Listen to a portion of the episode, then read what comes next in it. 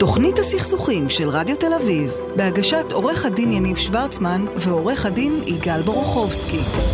ערב טוב, תוכנית הסכסוכים, אני יניב שוורצמן, יגאל בורוכובסקי, ערב טוב, מה שלומך? שלום יניב, מה שלומך? מה, אנחנו נפגשים באולפן, איזה כיף, איזה התרגשות. כן, כן, זה לא אה, קרה לנו כבר הרבה זמן. לגמרי, למרות החופשות. אה, תשמע, אני, אנחנו בפינתנו משהו גדול וטוב, ואני נתקלתי, אה, יש לומר עוד פעם, שוב דרך אח שלי, שמתעסק המון המון בהתנדבות.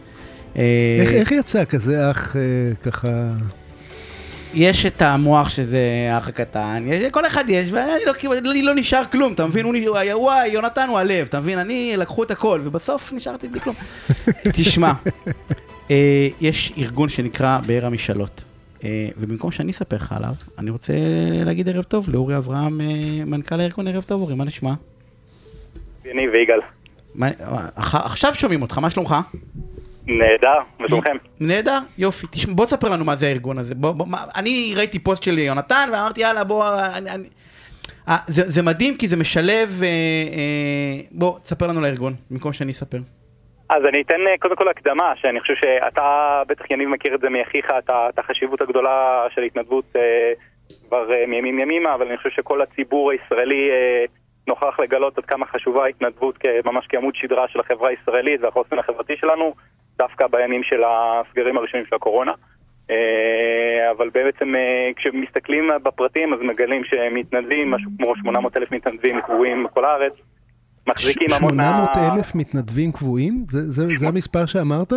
800 אלף מתנדבים שמתנדבים באופן אה, סדרתי, וכמובן אנחנו לא סופרים פה מאות אלפים רבים שמתנדבים באופן חד פעמי. המגזר ו- השלישי בארץ לא, רגע, הוא רגע, אתה. חייב, אתה חייב להסביר את המספר הזה. ובעצם ה- כל מי שמתנדב במסגרות שאתם, אה, שאנחנו כולנו לוקחים כמובנים מאליהם, מגן דוד אדום ואיחוד הצלה ומתנדבים של המשטרה אה, ויד שרה וכן הלאה וזה, אם אתם סוכמים את זה מגיעים ל-800 אלף. אנשים אה, שמתנדבים, גם בארגונים האלה מתנדבים. אז בהשוואה בינלאומית זה הרבה? זה מעט? מה... אז, אז אה, דווקא הציבור, החברה הישראלית היא חברה שמתנדבת אה, יחסית הרבה למדינות העולם, אבל דווקא ב-OECD אנחנו אה, סביב הממוצע. זאת אומרת, יש הרבה אה, לאן לשאוף, אבל אני אגיד פה כהגנה לציבור הישראלי שהמון מההתנדבות אה, שקורית היא לא מתועדת. זאת אומרת, המון אה, התנדבות היא בלתי פורמלית, היא לא עוברת דרך מסגרות אה, התנדבותיות רשמיות. אה, קחו למשל אה, בתקופת הקורונה אנשים שעזרו לשכנה מבוגרת אה, בקומה למטה אה, לעשות קניות, אז זו התנדבות לכל דבר ועניין, אבל כמובן שאין שום... זה לא, לא עולה ברדאר של שום מסגרת. כן, לא הפינה. דרך אגב שאנחנו מביאים בגלל זה כל מיני כאלה שלדעתי לא נספרים, כל מיני ארגונים כאלה, יודע, שבאים ואנשים שעושים עבודה בשטח כן, ולה... ב- בממוצע בינלאומי אנחנו תורמים אגב פחות מהעולם. תורמים נכון. פחות, אבל מתנדבים, אני מבין, אה, כמו העולם. בוא, בוא, באמצע, כאן. באמצע. בוא, בוא, בוא ננסה, בוא ננסה ל- להשתפר קצת בזה. בוא, בוא, יש לנו עוד אה, שתי דקות, בוא תספר רגע על- אה, באר המשאלות. אז באמת בערב ישרות, מתוך ההבנה הזאת שההתנדבות היא כל כך קריטית לחברה הישראלית, אנחנו באנו ואמרנו לעצמנו שבאמת אה, חסר פה אה, יחס הולם מצד החברה אה, למתנדבים בהיבט ההוקרה. זאת אומרת, אנחנו, גם בראייה טקטית, שאנחנו מבינים שבעמותות ורשויות מקומיות היה חסר כלי אפקטיבי להוקרת מתנדבים, וגם בראייה המרחבית, בוא נגיד הכלל ארצית, אנחנו רצינו לייצר ממש הילה סביב מעמד המתנדבת בחברה הישראלית, שממש יהיה שטיח אדום שיפרס בפני מתנדבים בכל אשר הם הולכים. ולטובת הדבר הזה גייסנו בעצם דווקא את המגזר העסקי, אה, בעצם רשתות ומותגים ארציים, ארומה וסטמצקי וגולף וישרוטל אה, וורדינון וכן הלאה וכן הלאה. מי- מי- מי זה אנחנו? גייסנו? מי... מי... אנחנו, אנחנו כמה חבר'ה, אני ורון מרגליות, שותף שלי בעצם, ואנחנו היום כבר חמישה בצוות, אבל אנחנו התחלנו שניים. אה, אבל גייסתם, בוא, בוא, בוא נס... גייסתם ולמה, כאילו בוא, נ- בוא נראה, מה, מה, מה, מה, מה אפשר לעשות, כאילו למה לעשות את זה? אז למעשה בעצם הרשתות האלה, מה שהן מתבקשות לתת, אנחנו, בואו נתחיל קצת אחורה, אה, אנחנו אה, יצרנו פלטפורמה שמאגדת בתוכה בעצם אה, משאלות, משאלות בעצם זה מה שאפשר לראות את זה כמטבע של עשייה טוב, מתנדבים יכולים לקבל משאלות דרך מנהל או מנהלת התנדבות שלהם, שהם שומרי הסף, זה יכול להיות בעמותה, זה יכול להיות ברשות מקומית, זה יכול להיות גם בחברה עסקית כמו נגיד HP או קופת חולים מכבי שעובדים איתנו, שבעצם חלק מהעובדים שלהם מתנדבים. עכשיו את המשאלות האלה, מה שנותן להם תוקף, זה הרשתות והמותגים ארציים שמכירים במשאלות האלה תמורת או ממש צ'ופרים חינם או הנחות משמעותיות. אז בארומה ישראל אתם תקבלו תמורת משאלה אה, קפה במתנה פעם בחודש, במאציס תקבלו 10% הנחה ובמגה ספורט 15% ובעצם אה, בכל מקום, כל עסק אנחנו מאפשרים לו, אה, אגב לא רק רשתות ארציות אלא גם עסקים מקומיים, אה, להעניק מה שהם מוכנים תמורת המשאלות, כאשר בעצם המטרה היא לייצר ווין ווין, גם העסקים האלה בסופו של דבר נהנים מהחשיפה החיובית ומהטראפיק. ולשאלתי, תגיד, זה לא פוגם בערך ההתנדבות? שאני כאילו מקבל תמורה? אז אני, מדי פעם אנחנו נתקלים בשאלה הזאת, דווקא באופן אירוני, האחרונים ששואלים את השאלה הזאת זה עמותות ורשויות מקומיות, כי הם באמת חיים את התחום הזה. אה, אתה מסכים אותי מה הם יודעים שאנחנו לא? זה בדיוק למה, למה הם יודעים שאנחנו לא?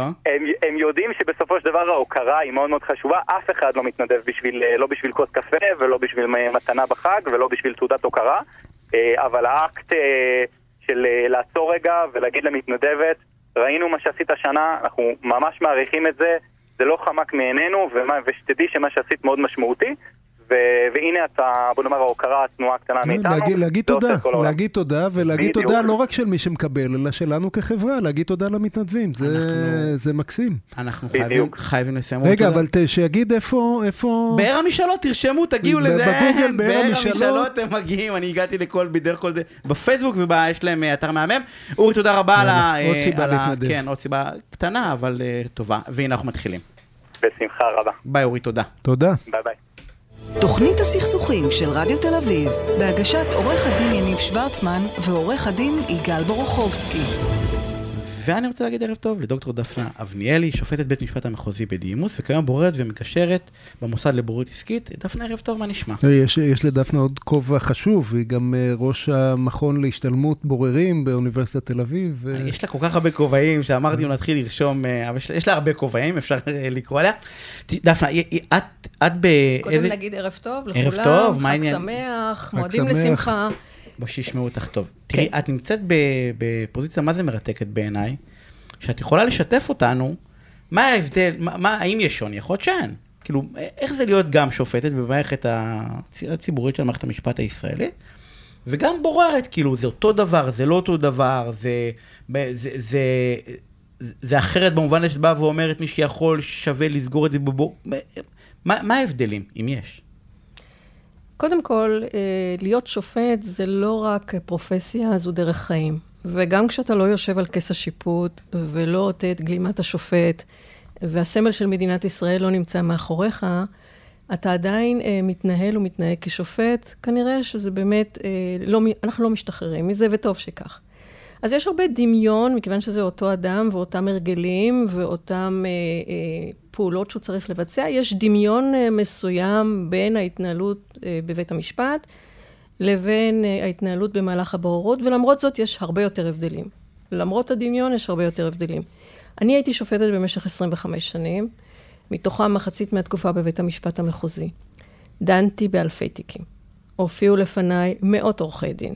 מהמשרדים הגדולים ומהמשרדים הקטנים, בתחומים האזרחיים, אפילו בפלילי, אה, בכל דבר נגעתי במהלך השנים. וחלק מהדברים הגיעו לפתחי מתוך אה, צרכים של המערכת, לא מתוך בחירה. בבוררות היום, כשאני יושבת כבוררת... לא, לא בחירה שלך וגם לא בחירה של הצדדים. נכון, אה, אמת. כן. לא בחירה שלי ולא בחירה של הצדדים. הבוררות היא שפיטה הסדרית. למה הסדרית? כי מקורה בהסכם. הצדדים בוחרים ללכת לבוררות. הצדדים מסכימים ביניהם מי יהיה הבורר, או נותנים לגורם שלישי אה, להחליט אה, או להמליץ להם מי יהיה הבורר, למשל אה, ראש יושב ראש לשכת עורכי הדין, נשיא המוסד לבוררות, גורם שהם סומכים על שיקול הדעת שלו, שיבחר עבורם או ימליץ עבורם על הבורר המתאים, ומחליטים גם על הדרך שבה תתנהל הבוררות. אז מבחינה זו, לצדדים יש הרבה יותר שליטה על מה שקורה במהלך הבוררות, כי זה רצונם, ואת רצונם צריך לכבד. אין אה, בבוררות את בעיית העומס, למשל, כפי שיש בבית המשפט. רק כדי לסבר את האוזן, אני אספר לכם, אולי יש מי שיודע, אבל אני אחזור על כך. יש בסך הכל 850 שופטים במדינת ישראל, משופט בערכאה הנמוכה ביותר ועד בית המשפט העליון. והעומס המוטל על שופט מחוזי לצורך הדוגמה, לפי נתונים שראיתי ובדקתי לאחרונה, והם משנת 2020, הם 400 תיקים לשופט. זאת אומרת שגם אם השופט ידון בתיקים 365 שופט, יום בשנה... שופט אזרחי אפילו יותר, אה, בוודאי בשלום. אה, אז כן. אני דווקא כן. הבאתי דוגמה של המחוזי, כי, כי זה מה שעשיתי לפני כן. פרישתי, אז חשבתי אני, שאני אתמקד בזה. אז מה שאני רוצה לומר, שזה גם אם שופט ידון בתיקים 365 יום בשנה, אבל יש לו כ-400 תיקים אה, פתוחים, שהוא צריך לדון בהם, הוא לא יגיע לכולם במהלך השנה, והרי אנחנו לא דנים 365 יום בשנה. זאת אומרת, בעיית העומס היא כמעט בלתי אפשרית, והעומס אומר שהשופט יכול אה, להקדיש אה, כמות זמן מסוימת לתיק, אה, ואולי לא להגיע לכל תיק בקצב הזמנים שהוא היה רוצה והצדדים היו רוצים. בבוררות, ממש לא כך. קודם כל, השופ... הבורר שיושב כשופט יכול לבחור באיזה תיקים הוא מעדיף אה, להתמקד. הוא יכול לקבוע את לוחות הזמנים, כמובן כפוף ליומנם של עורכי הדין, שהם תמיד מאוד עסוקים, כי הם מופיעים גם בבית המשפט וגם בבוררות, והוא יכול לדון מיום ליום. אני אתן דוגמה אחת אה, של בוררות שעשיתי לאחרונה. הבוררות הזו, לפי רצונם של הצדדים, הייתה בוררות מואצת.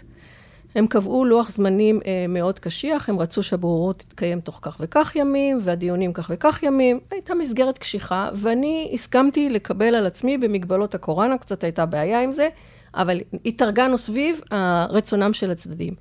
ומה זה אמר בפועל? שלושה ימי הוכחות בלבד, אמנם מתשע בבוקר עד שמונה בערב, לא קל, עם צד אה, שיושב בחו"ל, והצד שיושב בחו"ל, הבוררות איתו התנהלה אה, בווידאו קונפרנס, בזום, ועם אה, סיכומים שהוגשו תוך חודש ימים, ופסק בוררות שניתן תוך חודש ימים לאחר מכן, בתביעה על הרבה מיליונים של דולרים, לא תביעה קטנה. קשה לראות uh, תיק מתנהל כך בבית המשפט, כן. מהסיבות uh, שציינו. מה שכבוד השופטת אבניאלי אומרת הוא, הוא, הוא קריטי ו, וצריך, כדי לסבר את האוזן, צ, uh, בואו ניתן קצת השוואה. נניח זה אותו שופט והוא מנהל בדיוק אותו דבר, אבל אם בבית המשפט יש לו בין מאות תיקים לאלף תיקים בחלק מהמקרים, ובבוררות בואו ניקח בורר... Uh, פופולרי. עשרות תיקים. עשרות תיקים, כן, אני לא יודע, לי יש עשרות, לא, זה לא מגיע אפילו למאה תיקים, אז, אז הוא אותו בן אדם והוא פשוט לא מתחלק לעשר. אתה מקבל הרבה יותר ממנו והוא יכול לתת הרבה יותר מזמנך, מזמנו ל... אה, לסיום העיר של התיק. אבל, אבל יניב שאל רגע מעבר לעומס, הנה, נדבר על עוד היבט. כן, נדבר מה, על עוד היבט. מה עוד שונה? ההיבט אה, של הפרוצדורה ודיני הראיות בבית המשפט, אנחנו אה, במסגרת קשיחה של אה, כללי הפרוצדורה ודיני הראיות, הצדדים יכולים לבחור בבוררות, אם דיני הראיות יחולו, אם כללי הפרוצדורה, תקנות סדר הדין האזרחי יחולו, ובדרך כלל הם מסכימים שלא. והנה הפתעה. למרות שהצדדים מסכימים שכללי הפרוצדורה לא יחולו, ברגע שהבוררות מתחילה, אנחנו כבוררים מתחילים לקבל אה, בקשות. בקשות מכוח כללי הפרוצדורה. לגמרי, בקשה לגילוי מסמכים, בקשה לעיון במסמכים, בקשה לשאלונים, לא מוותרים על פסיק. ולפעמים אתה חושב ושואל... מתוך הרגל? נכון, מתוך הרגל. ואת, ו... ואת נותנת לזה, אה, את משתפת עם זה פעולה, או שאת אומרת, אה, רגע, לא חלים כללי הפרוצדורה, אז אני אעשה מה שאני מבינה ואאיץ בכם. אה. אז גם וגם. מכיוון שהיסוד הסמכויות שניתנו לי בהסכמת הצדדים, אז אם הצדדים בהסכמה אה, רוצים, למרות ההסכמה העקרונית, כן אה, להפעיל את כלי הפרוצדורה, והם חושבים שזה משרת את הלקוח שלהם, אני לא אתחיל בגישה שלילית, אני אאפשר להם. אבל מי שכבר ניהל אצלי בורות יודע, אה, בשלב מסוים אני אעצור את זה.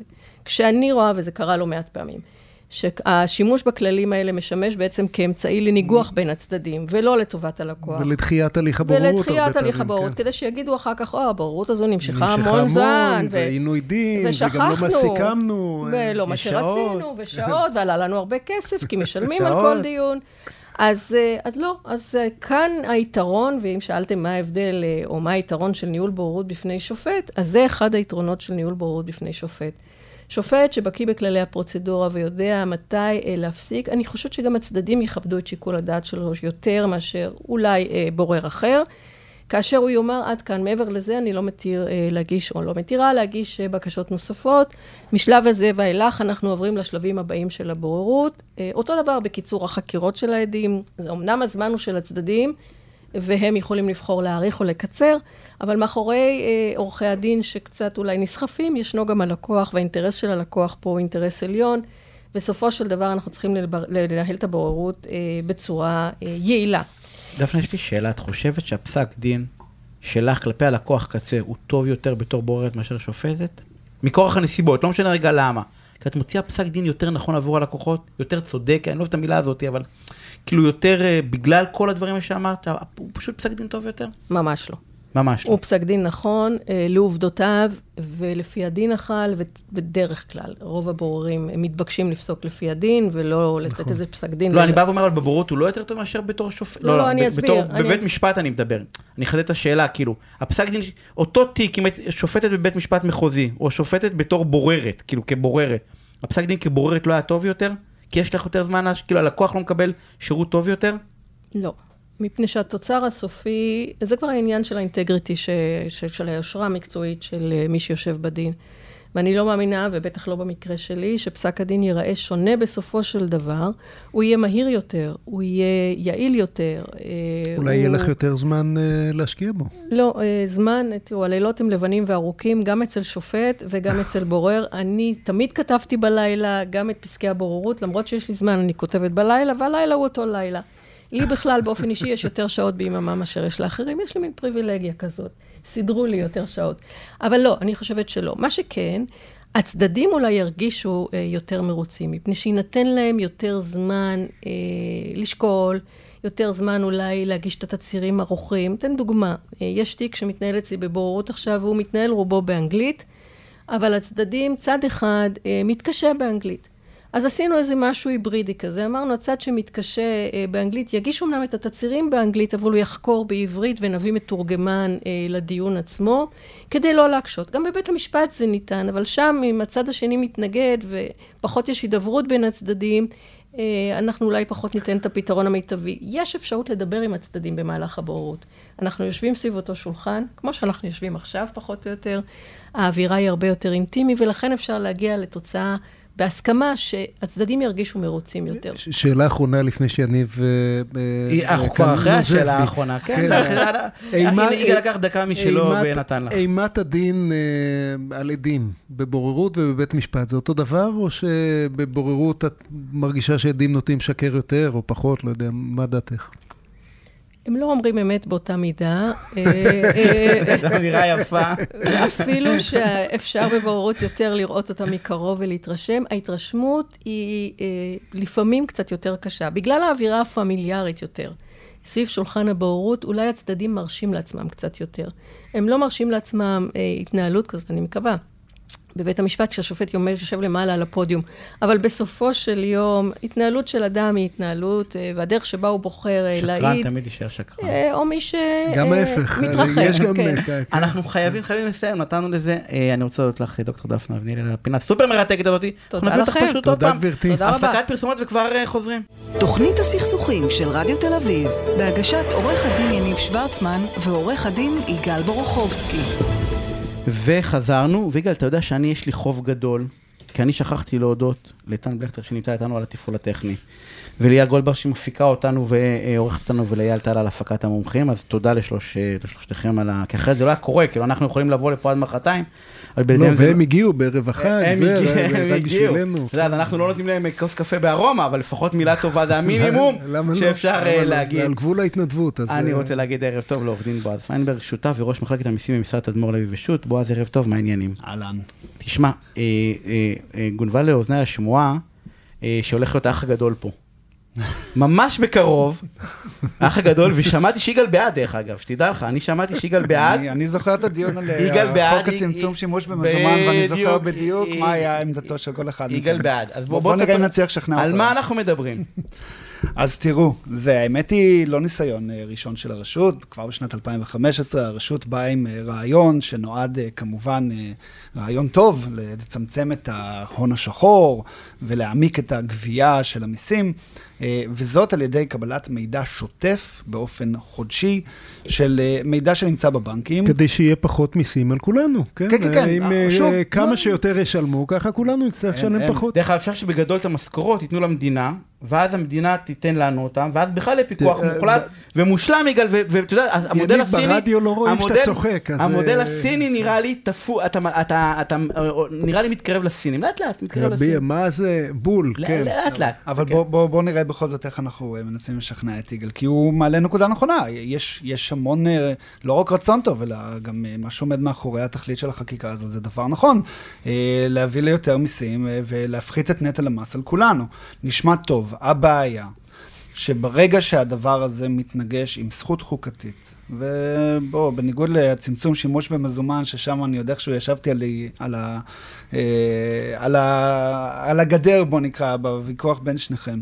פה אנחנו מדברים על משהו שהמטרה שלו אה, עלולה להביא לפגיעה חריפה מאוד בפרטיות, שהיא זכות חוקתית, בית המשפט העליון רק לא מזמן קבע ביחס לאיכוני השב"כ אה, במרץ 2021, על כך שהזכות לפרטיות היא זכות חוקתית לא רק מכיוון שהיא עלולה לפגוע אה, בפרטיות אה, בגלל פריצה לתוך מאגרי המידע, אלא עצם האיסוף של המידע הפרטי והאישי של אה, הנישומים עלול במקרה הזה להיות בעייתי, ומעניין שדווקא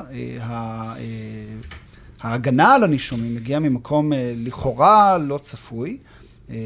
הרשות להגנת הפרטיות במשרד המשפטים באה וקבעה לאחר אה, שיצאה חקיקה, שאגב הייתה אמורה להיות אה, במסגרת חוק ההסדרים. כן, הצעת החקיקה היא עוד לא עברה. הצעת החקיקה, והיא גם בסופו של דבר, בזכות אה, בין היתר הרשות להגנת הפרטיות, וגם המלחמה שגם הגופים הפיננסיים הפעילו נגד הדבר הזה, אצלם אולי פחות בגלל סוגיית הפרטיות ויותר בגלל הבעיות הרגולטוריות שהדבר הזה עלול לגרום להם. אבל בסופו של דבר הוציאו את דבר החקיקה הזה מחוק ההסדרים, אבל מאוד מאוד מעוניינים במשרד האוצר וברשות המיסים לקדם את הדבר הזה במסגרת חקיקה אה, אה, אה, של הממשלה, במנותק מחוק ההסדרים.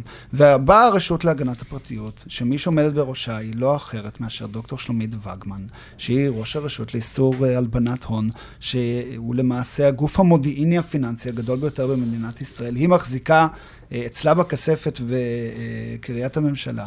במידע פיננסי אה, על הרבה מאוד מאוד אה, חשבונות בנק ואנשים.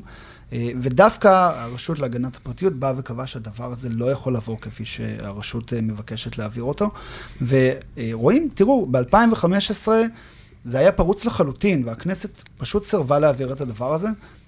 היה מדובר בהעברה בלי ביקורת אמיתית, בלי שיש מנגנונים באשר לשאלה בכלל, כמה הדבר הזה יכול להועיל בהעמקת הגבייה. כשאתם מסתכלים אגב, אה, במה שנקרא בהצעת המחליטים, כשמעבירים חוק הסדרים, זה מגיע במסגרת תזכירי חוק, ובמסגרת תזכירי חוק באו ואמרו, אנחנו מעריכים שאם עכשיו נעביר מידע מחשבונות הבנק, ולא רק מחשבונות הבנק, כפי שאני מיד אסביר, זה גם אה, מגיע כעת לפי הצעת החוק, אה, גם מאותם סולקים, כלומר אותם גופים שמחזיקים בארנקים דיגיטליים ושאפשר לנהל גם שם חשבונות בנק, אז המידע גם מהם יגיע. אה, והמטרה העיקרית הייתה ב-2015 לעשות את זה פעם בחודש, בלי שום עקיפה, בלי לבדוק, ובהצעת מחליטים דיברו על כך היום. שהמכת הגבייה הזאת תביא אה, בסעיף התקציבי לתוספת של 800 מיליון שקלים. אני, אני מצליח לחשוב על כמה דברים טובים שאני יכול לעשות עם 800 מיליון שקלים. 800 מיליון שקלים אבל רגע, זה צ'יפס, בוא, זה צ'יפס מה... בתקציב. השאלה היא, לא, השאלה בוא, בוא, בוא נחזור רגע צעד אחורה, רק כדי להבין מה, מה הפער ביחס למצב הקיים. נניח שאני היום דווח לרשות המיסים על הכנסות של 100 שקל בחודש, ומכניס לבנק 10,000 דולר בחודש, אז היא לא יכולה לשים על זה את היד, לא. את היד על המידע? אז היום לא, היום היא לא יכולה לשים את המידע הזה. בכלל? גם לא, לא בצו שיפוטי, לא, רגע, גם היא לא תפנה לבית משפט, גם אם לא תפנה אליך ותדרוש ממך מסמכים? וזה בדיוק ההבדל, ויכול להיות שזה בדיוק אה, אותה נקודת ארכימדה שעליה צריך לדבר. אה, כרגע המצב החוקי בא וקובע שרשות המיסים יכולה לקבל את המידע על מה קורה בחשבון הבנק, אך ורק או על בסיס אה, ביקורת אזרחית ספציפית. אתה ניגש לנישום, הרי המפקח מבקש מהנישום מידע, והמידע הזה כולל גם את פרטי חשבונות הבנק שלו. נו, אז מה ההבדל? וזה במסגרת ביקורת. אז מה ההבדל? זה, זה לא קורה באופן אוטומטי. מה שהרשות מבקשת בעצם לעשות, זה לקבל את המידע הזה באופן שוטף ואוטומטי. לי, לי כנישום יש זכות, נניח שהרשות מגיעה אליי ואומרת, תן לי את חשבונות הבנק אה, במסגרת ביקורת, אה, לי כנישום יש זכות להגיד, לא רוצה, לא. יש לי זכות לפרטיות, הנה, תראי, בועז, לא. ראיינתי אותו, אמר פסק דין שבית המשפט העליון, זכות יסוד אפילו, אני לא רוצה לתת אז, לך. אז, אז כמובן שלנישום אין את הזכות הזאת. אז מה ההבדל? אז מה ההבדל? שוב, ההבדל הוא בין אה, קבלת המידע הזה באופן אוטומטי, לקבלת המידע על הזה. על חשד סביר, תקשיב משהו, הרי אם אתה שכיר לצורך העניין, אתה קבל רק תלושים, ואין לך, ואתה לא נוסע במרצדס, אז, אז, אז לא יבקשו ממך רשות המיסים אוטומטית, י... סתם כדי להתעניין, לא, או, או שפקיד... לא קיבלת, לא הקשבת לבועז כמו שצריך. בביקורת רגילה, סתם שגרתית, אם הרשות באה ואומרת לך, תביא את חשבונות הבנק, זאת זכותה ואתה גם חייב לתת לה. זה לא צריך חשד סביר, זה לא עבירה פלילית, סתם ביקורת רגילה. לא, אין בעיה, אבל ביקורת רגילה, בסדר, למיטב ידיעתי, בוא תקנו אותי, בסדר? לא כל בן אדם במדינת ישראל עובר. נכון. לא, עוברים ב- עצמאים, עוברים, לא בפוקס. לא, לא, עזוב. לא, כן. שכיר באמדוקס לא עובר, נו, שכיר בלא משנה איפה לא עובר, הם לא עוברים. ואם הם לא עוברים, אז למה הם צריכים לדעת שמישהו נתן לו מתנה של 5,000 דולר בחתונה לפעמים של שכיר הבת? באמדוקס, לא עשיר, משנה. עשיר הרבה. יותר מאיזה עצמאי לא קטן ש... בוא רגע אחד, אבל שנייה, נעשה סדר. קודם כל, וזה, אני אגיד כן לטובתו של יגאל, החוק הזה לא נועד... אתה לא צריך להרים לו, לא, הוא יכול להגיד שהוא טועה גם, אה, זה בסדר, בועז. לא, בסוף הוא יגיד, הוא. טועה הרבה, אבל... אבל בוא נהיה מדויקים, אבל בוא נהיה מדויקים. החוק נועד אה, לדון אך ורק בעברות אה, כספים או בחשבונות בנק של עסקים, דהיינו של חברות, ושל מי שרשום כעוסק. זאת אומרת שהבנק בא וקבע שהחשבון שלו הוא חשבון עסקי. עכשיו, זה לכאורה לא דן בשכירים ובכאלה שאינם אה, מנהלים תיק מע"מ והם אינם עוסקים ואינם מנהלים עסק משל עצמם, הם אינם עצמאים, אבל ברור לכם שהרי זה לא עובד ככה. בסוף אה, חשבונות הבנק של אנשים פרטיים משמשים גם לצורך העניינים המשפחתיים שלהם, ונכנסים כספים ויוצאים כספים, וכל המידע הזה יכול להגיע אה, לרשות המיסים באופן אוטומטי. שוב, זה נכון מה שיגאל אומר, זה נכון שכאשר הרשות עושה ביקורת, כמובן כשיש לה חשד והיא מבקשת במסגרת צו שיפוטי לקבל מידע על חשבון הבנק, כמובן שהמידע הזה חייב להגיע לידיה, ואנחנו מעוניינים שהוא יגיע לידיה, מכיוון שאנחנו רוצים שבסוף תהיה פה גביית מיסים וגביית מס אמת. יש אבל הבדל בין זה לבין מצב שבו מקבלים את המידע הזה באופן שוטף, על בסיס, זה היה אמור להיות חודשי, ובעקבות הביקורת זה הפך להיות על בסיס אה, חצי שנתי. אז פעם בחצי שנה, הבנקים חייבים להעביר את המידע הפיננסי הזה. דבר נוסף שהוסיפו בגלל הביקורת, אה, כרגע להצעת החוק הנוכחית, היא שהבנקים יידעו את אה, אותם אה, בעלי חשבונות שהם מתכוונים להעביר את המידע הזה, שזה כמובן חשוב. כן. זה לא אומר בהכרח אומר. כמובן שזה, אה, הם יכולים למנוע את אה, רוע הגזרה הזאת. איך, איך זה בעולם? אה, מה, נניח בארצות הברית... אה, בסין. אה, לא, די כבר עם סין, בארצות הברית, בסדר, אה, לא סין. אה, אני יודע באנגליה. שבארצות הברית יש, בגרמניה. יש חובת אה, דיווח כללית, נכון? אה, להבדיל נכון. מה- בישראל, בה- השכיר מאמדוקס בארצות הברית צריך להגיד, רגע, כמה כסף יש לו, לא רק כמה הוא הרוויח. אז הנה, בוא, בוא ניקח את ארה"ב כדוגמה מצוינת. ארה"ב אומנם מחייבת כל אדם, לא רק uh, מי שמנהל עסק, להגיש לו דוח שנתי. אבל במסגרת הדוח השנתי, וזה באמת ההבדל האמיתי בין ארה"ב לישראל בגישה שלה ביחס uh, לנישומים וביחס בכלל ב, לפן הרגולטורי מול הפן של uh, לתת לאנשים uh, uh, לעשות את מה שצריך עד שתופסים אותם. אז הברית סומכים עליך, נותנים לך להצהיר הצהרות. כמובן שאם תופסים אותך, מכניסים אותך להרבה הרבה זמן לכלא. בישראל זה עובד הפוך. בישראל מקשים עליך, מחייבים ממך הרבה מאוד מידע ורגולציה מאוד מאוד נכבדת, אבל כשתופסים אותך, אז אומרים לך נו, נו נו. ושולחים אותך, אה, לעשות עבודות שירות בחוות. את אל קפונה בסוף שלחו לכלא על מיסים בארצות הברית, נכון. לא על... אה, לא אה, אבל בארצות הברית בשלב הזה, תראו מה קרה עם ה FATCA. ב FATCA גם היום זה עובד אך ורק על בסיס מידע. FATCA זה. ה FATCA היא אותה אמנה בינלאומית שמחייבת את כל הבנקים בכל העולם, נכון. מחייבת באופן וולונטרי, כן? אבל כשארצות הברית באופן וולונטרי, אתה אז- מתגייס. נכון. חייבת אתה- את כל הבנקים להעביר מידע לאזרחי ארצות הברית מכל העולם ל- גם על לשר אזרחי האוצר ארצות הברית האמריקאי. וגם על מי שאינו אזרח ארצות כן. הברית והוא מחזיק בנכסים בארצות הברית. נכון. אז המידע הזה כמובן הוא מידע שנמצא, קיים אה, בפוטנציאל, והוא יכול לעבור לרשות המיסים האמריקאית אם הם מבקשים את המידע הזה. אנחנו אה, חייבים לסיים בועז, לא הבנתי, אה, אז בסוף אני צודק. שלך, אתה- לא, נולדת צודק, יניב. הבעיה היא רק בכמה פרטים הקטנים של למה זה-. המדרון, החלקלק שעליו אה, דיברו, זה בדיוק זה, זה מתחילים בלתפוס. ואז, אחרי זה הבונים החופשיים משתלטים, זה בדיוק זה, לא. אני צוחק, שנייה, לא משנה, אבל אני בא ואומר, זה בדיוק? לא חשוב, זה בדיוק זה, בסדר? אני, רק, כדי שלא.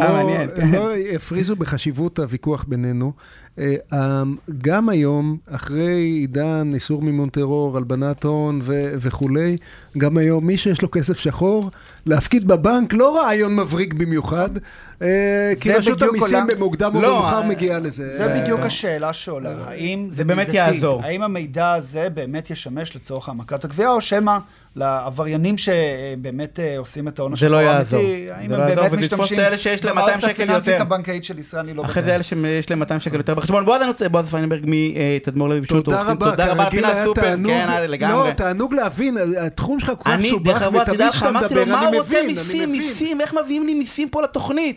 זה סופר מעניין כל פעם מחדש. בועז. תודה רבה. בבקשה. תודה רבה. אה, אז אנחנו נעשה את ה- אה, את החלופה ליד. בואי. שים עלייך את האוזניות. ואני רוצה להגיד ערב טוב לעורכת הדין ליאת בלומברגר לוי, שותפה במחלקת הליטיגציה והתובנות היציגות במשרד צמח שניידר ושות'. אה, מה העניינים ליאת? בסדר, מה- מה נשמע? יופי, איזה כיף שבאת שוב. גם לי כיף, תודה רבה. ואנחנו הולכים לדבר על איזה נושא שהאמת היא שהוא נושא מרגיז. אני חייב להגיד שאותי אותי הוא אה, מרגיז. אני מביאה רק נושאים מרגיזים. למה הוא מרגיז? כי שוב פעם, מערכת המשפט בעיניי, בסדר? פועלת בני- בניגוד ל... ל- ל- בוא נדבר רגע על מה הנושא קודם כל, לפני שמערכת המשפט פועלת בניגוד. אנחנו, השאלה שעומדת בפנינו זה אם נניח אני יצרן, בסדר? שהוצא- שהוצאתי, מכרתי מוצר לא טוב, תקול, מכל סיבה שהיא, בסדר? מוצר או... או גיליתי שהוא תקול אחרי שהוא, כן, אחרי כן, שמכרתי כן. אותו, זה מה שקורה בדרך כלל. ובעצם אני לא, עושה ריקול. ריקול למי שלא יודע, אם אני זה, זה להחזיר אותו ואו להחליף או לתקן, נכון? כאילו נכון. זה או להחליף או לתקן. אז בעצם עצם זה שהייתי מבוגר אחראי, ואמרתי לכולם, תחזירו רגע את מה המוצר הפגום, אני בעצם חשוף, אני לא יודע אם כמעט אוטומטית, אבל אני בעצם חשוף באיזושהי צורה לזה שמישהו, אה, עורך דין אמבולנסים, יגיש ארבע דקות לא, אחרי... לא, רגע, למה אמבולנסים? אמבולנסים, כן, אמבולנסים, לא. תראה אמבולנסים, יגיש תובענה ייצוגית נגדי, נכון? אבל לא רק תובענה ייצוגית, גם תובענה נזיקית. אם אתה גם, אז, יצרן אה, רכב נזיקית- ועשית ריקול על ברקסים, אז אם מישהו לא, לא, לא, אה, עשה תאונה... אני לא מדבר על עשה תאונה. כן. לא, לא, אנחנו לא מדברים על עשה תאונה, זה ברור. בסדר? אני מדבר על לא עשה תאונה, להפך, הייתי מבוגר אחראי. אגב, אז באמת אמרתי יש אמבולנסים. אה, לגמרי, אבל אז זה לא רודף, כי אז באמת יש נזק, בסדר? אבל אני אומר, הייתי מבוגר אחראי, הזמנתי את כולם, אני בעצם חשוף, נכון? נכון, אתה בדרך כלל גם בפועל מקבל. אם, אם הציבור אה, מקבל הודעה על ריקול, על, אה, על מוצר פגום כלשהו שייצרת וקראת לצרכנים אחר כך לבוא להחליף או לתקן, הרבה פעמים מיד לאחר מכן אה, מוגשת אה, לפחות תובנה ייצוגית אחת. על, על מה התובנה? הרי, הרי הצעתי לתקן. מה, אז מה הנזק? מה, מה תובעים? טובים הרבה פעמים נזק לא ממוני. עוגמת נפש. עוגמת נפש, פגיעה באוטונומיה. פגיעה באוטונומיה. תסבירי רגע את הקללה הזאת, פגיעה באוטונומיה, שהפכה לאיזושהי עשור, לא הייתה תביעה שלא פגעו באוטונומיה של מישהו, אז תסבירי מה זה אומר, זה קצת נרגע עכשיו כן. בפסיקה. נכון. פגיעה באוטונומיה היא למעשה תחושות שליליות אה, שהרגשתי כתוצאה מכך שנעשה בי משהו שלא ידעתי עליו. למשל, ה- כמו שאני מרגיש כל תוכנית, אה, כשאני רואה את הליינאפ שהכנת. זה פגיע- פגיעה חוזרת באוטונומיה. כן, בדרך כלל מדובר כמובן בנזק, אה, סוג של גופני, תחושות שליליות. כן, אה, אצלו, הוא יוצא כן, מהתוכנית, הוא חושב שטויות, זה הכל, אה, זה- את מתארת את המצב לחלוטין. אני- אנחנו נדבר אחרי התוכנית. אה, מה זה פגיעה אה, באוטונומיה? אז לא, לא, עצם זה שבעצם אה, אה, אה, אה, מכרו לי מוצר לא טוב, ואמרו לי בוא נתקן לך אותו, אז כאילו נפשי העדינה נפגעה, כאילו איך זה, זה זה האוטונומיה? למשל, בדרך כלל מדובר במוצרי מזון. למשל, אה, אה, שתיתי משהו שלא ידעתי שכולל רכיב מסוים, ולכן נפגעה האוטונומיה שלי לדעת מה כלול בדיוק באותו מוצר. אוקיי. זה, זה במקור הגיע מעולם הרשלנות הרפואית, שבו עשו לך ניתוח שלא בדיוק ידעת מה הוא אומר, והוא חס אבל- וחלילה הצליח. אה, ע- עדיין, אתה לא בחרת שיעשו לך את הניתוח, אז אה, למה, למה בעצם אבל זה בדרך כלל מלווה? בנזק אמיתי, נכון? לא, לא תמיד. לא תמיד. לא תמיד, אה, אוקיי. להפך, הוא נוצר, הפגיעה באוטונומיה נוצרה דווקא במקרים שלא היה נזק אמיתי לתבוע. הבנתי עצמי שלא ידעתי. אה, אוקיי, אז, אז, מה- אז מה עושים? אוקיי, אז נניח אה, אני חברת אה, רכב, או לא, או, או לא משנה, או טלוויזיה, כל דבר. כן, סלולר. חלב, מזון? חלב, כן, אה, הנה, אני סיליקון דווקא- בחלב אני היה שם רוצה- פגיעה באוטונומיה, נכון? אני לא זוכר נכון. אני דווקא רוצה רגע, אז יש לנו, אני רוצה לעשות את ההפרדה בין מזון, שזה כאילו יותר ברור, בסדר? זה נכון לגבי כולם, דרך אגב? מתייחסים למזון כמו אל רכיב, אה, כמו אל רכב למשל? מה זה מתייחסים? הפסיקה, הבית משפט. בית משפט אה, אה, אה, בודק, שוב, בנסיבות העניין, כלומר, זה יותר הגיוני לקבל את הטענה של פגיעה באוטונומיה כשאתה מדבר על הכנסה לגוף של משהו שלא, שלא ידעת עליו. איך אין ייצוגית עכשיו נגד המדינה על החיסונים, תגיד לי, יגאל? אני עכשיו... אף אחד לא מכניס לגוף בלי שידעת. לא, אגב, לא, לא לא. מחייבים לעשות חיסונים. אה, זה. עד שגילית את אני האור יצאתי- בסוף שבוע הזה עם אני הפוסט יצאתי, שלך. להפך, אתה- אני עכשיו אומר לך. אתה עכשיו אה, מתהפך. אה, להפך, אני מזמין אתכם להפך, אני לפייסבוק מתהפך עוד שלי. פעם. עוד, אה, אני כן. כל כך הפוך, בסדר? כי החלטתי, את לא זה, החלטתי ל- ל- ל- לצאת לקרב, בסדר? על התודעה, על ה... לא משנה. תגיד, תגיד כבר, אה, אני- אה, אה, במקום... יש, יש איזה נטייה, יניב יש החליט- איזה נטייה. יניב החליט לעודד אנשים להתחסן, להגיד זה בסדר. לא, יניב החליט לא לתת לאנשים שלא רוצים להתחסן להשפיע בצורה שקרית, זה אחרת, כל אחד שיתחסן או לא יתחסן מה שהוא רוצה, אבל לעשות פייק ניוז מתמשך ברשתות בעיניי, אני לא חושב שזה פלילי, בסדר? אבל זה בטח לא, לא אבל זה אחראי. פגיעה באוטונומיה. אבל זה לא פלילי של מי שהם אה, הורגים בסוף, כי הם ממליצים, באמת אנשים, אני נפגש עם המון אנשים בגישורים ובכלל בפגישות, ויש אנשים שבאמת חוששים. עכשיו, ממה הם ניזונים? הם לא הולכים לדבר עם הרופא. הם רואים ברשת, מראים איזה סרט כזה עם רוח, עם מוזיקה כזאת דרמטית, איזה ארבע עדויות על איזה אה, ארבעה ישראלים, עכשיו, יכול להיות שזה קורה, אבל אין מחקר אחד, באמת, אין מחקרים, אין נתונים שמראים שהחיסונים פוגעים, להפך, כאילו, כל הנתונים מראים שהם, אבל בכל זאת הרשת מלאה. ב- ב- ב- בשקר וכזב הזה, אז אם תחסנו או לא, כל אחד שיעשה מה שהוא רוצה, אבל חלאס עם השקרים. אני עד עכשיו באמת אמרתי, מה, אני אתחיל להתווכח על זה? הם הצליחו לעורר את ה... אנחנו כבר הרבה זמן ביחד, יודע שאני... אני כן אוהב להתווכח, אבל לא בשביל העיקרון, הם באמת הוציאו בי משהו.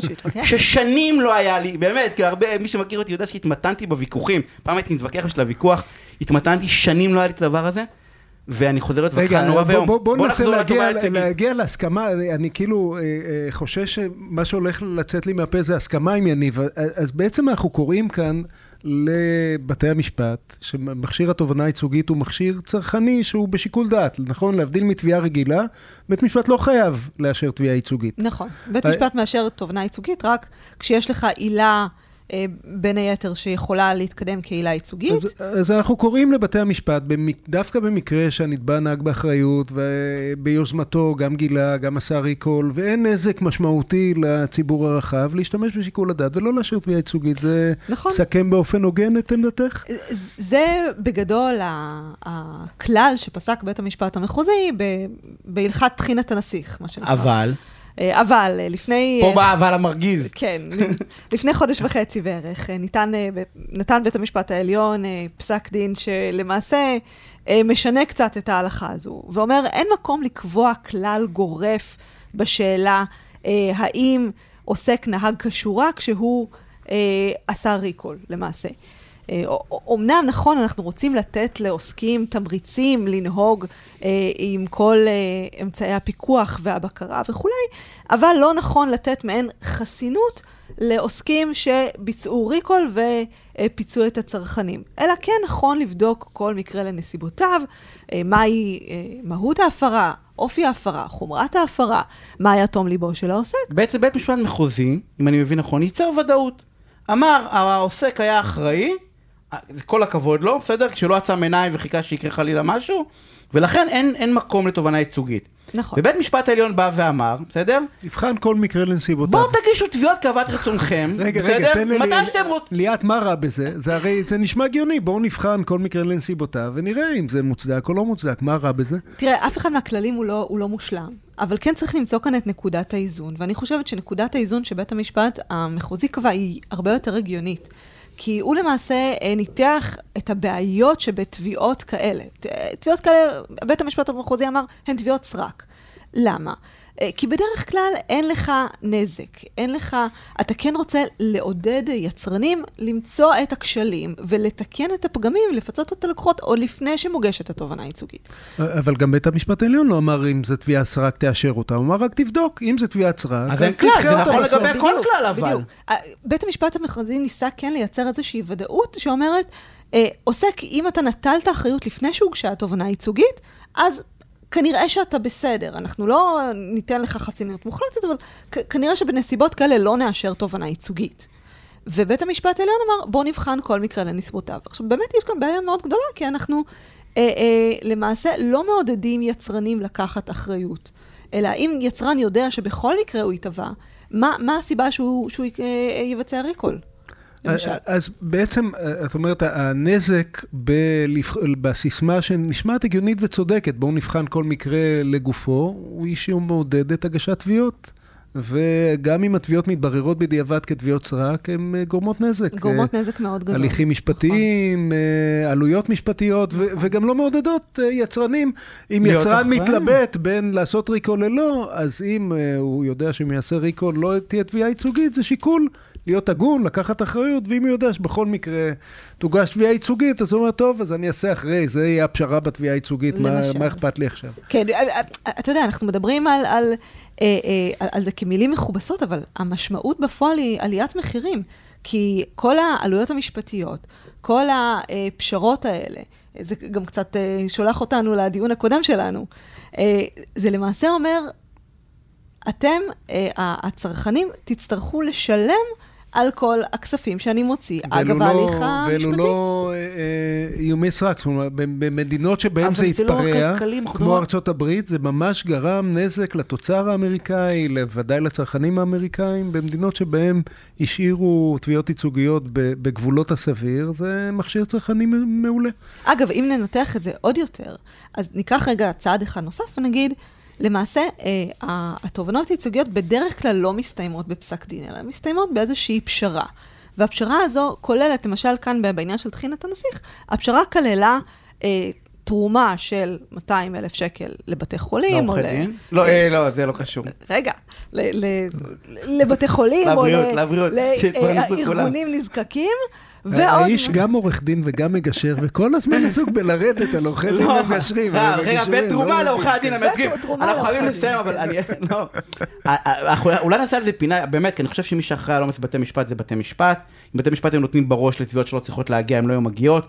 מותר לתת כללים, הרי ברור שכל כלל יש לו חריגים, זה ברור. נכון. אין כלל שאין לו חריג, לא צריך להגיד את זה, כאילו. אבל עצם העובדה שאתה בא ואומר, אין כלל גורף, בואו תתבעו מה שאתם רוצים, אז את מי יאשימו? את מי צריך להאשים? את מי שאין לו, לא צריך להיות שופטים. צריכים בית משפט עליון שיגיד לא. זה הכלל, אם השופט חושב שהכלל לא תופס פה, נהדר שינמק, נדון, יגיע בערעור, נחליט אם הוא צדק או לא צדק. עצבנו אותי בתי המשפט, שוב, אנחנו חייבים לסיים, אנחנו חייבים לסיים, אה, עורכת הדין ליאת בלומברג לוי. זה כואבת לו הברך היום, הזה, הכל יוצא בעוצמות. ממשרד צמח שניידר ושות', תודה רבה על הפינה הסופר מעניינת השנייה כבר, אה, הפסקת פרסומות וכבר חוזרים. תודה רבה. ביי ביי. תוכנית הסכסוכים של רדיו תל אביב, בהגשת עורך הדין יניב שוורצמן ועורך הדין יגאל בורוכובסקי. וחזרנו, ופעם ב... האמת שזה, אני אוהב את כל המומחים. אבל זה, זה כאילו ה...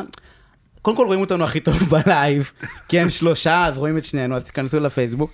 אבל, אה, אבל בסוף, בקצה, במה שאנחנו עוסקים זה בריבים ובסכסוכים, ואנחנו מביאים המון, המון ידע ומידע אה, שקשור לתוכן, אה, ומפעם לפעם אנחנו נוגעים לתהליך, וצריך לעשות את זה יותר, והנה, אני רוצה לשאול אותך, או, או לדבר איתך, ואותי זה מעניין, כי, כי האמת שבזה אני בעיקר עוסק כאילו גם ברמה האישית. כן, גם מכאן גם שנינו התחלנו, בפינה ש... שדיברנו רק על זה. לגמרי, לא, האמת היא שנכון, כאילו מפה היה גם, לא, אבל אנחנו מדברים כל פעם על לריב, אמרנו, לריב בכיף, כאילו איך, אנחנו כן. כל הזמן הרי, יש ויכוחים וסכסוכים כל הזמן, בסדר? ו, וריבים, וכל אחד עם המדרוג שלו, ו, ובואו ננסה לתת טיפים, בסדר? אני עשיתי איזו רשימה כזאת קטנה, ככה בואו, טיפים למה אנחנו נותנים? רק תסביר שוב. לאיך לנהל את תחילת הסכסוך. תראה, שמגיעים אלינו... איך לנהל את תחילת הסכסוך, נכון. נכון, שמגיעים אלינו... ולא כעורכי דין, אלא כצד לסכסוך. לא, לא כצד לסכסוך, כן, כן, לא. כמי שחי את זה, אנחנו, הצדדים מגיעים אלינו בסוף. כן. אנחנו רואים את כל התאונות בדרך. כן. אנחנו בהתחלה באים ואומרים, אם היה כך וכך, הרי לא הייתם צריכים אותנו, אף אחד לא באמת צריך אותנו. בואו נהיה, אולי אולי רימה ומיכל, אבל כאילו, חוץ מזה אולי, גם לא בטוח. האנשים שלנו, כן, מי שלא זיהה את השמות. גם לא בטוח, אבל אולי, בסדר? אני בא ואומר, אבל כאילו, לא... אני חושב שאני יותר צריך את רימה מאשר איתך אותי, אבל... לא צריך, לא צריך, לא צריך ב... רגע, אתה יודע מה? לפני שאנחנו ממשיכים, מה שאמרת כרגע הוא אמת עמוקה. מי שהגיע, ואם אתה זוכר, זיו וסרצוג, שלימד אותנו על איך הסינים עושים סכסוך, אמר אותה. מי שהגיע לסכסוך משפטי מלא, אה, זה סדרה, בדרך כלל, זה סדרה של תקלות. זה לא ה-best case scenario. ה-best case scenario זה ניהלת את זה נכון בהתחלה ופתרת את הסכסוך. ואני אוסיף לזה, של, של, שבניגוד ל, אה, ל, ל, לדברים, אני אקרא לזה מקצועיים, אה, אני לא יודע לעשות אה, כיסא, בסדר? אני צריך מישהו שיעזור לעשות כיסא.